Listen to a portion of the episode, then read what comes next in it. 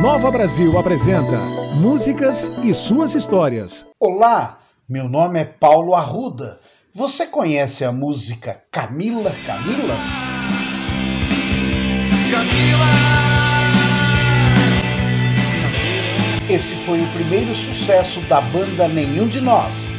A história da canção começa antes do surgimento da banda, quando os integrantes estudavam juntos em Porto Alegre e conheceram a menina de 17 anos que foi inspiração dessa letra. Seu nome verdadeiro não é Camila, mas infelizmente a história de violência doméstica é real.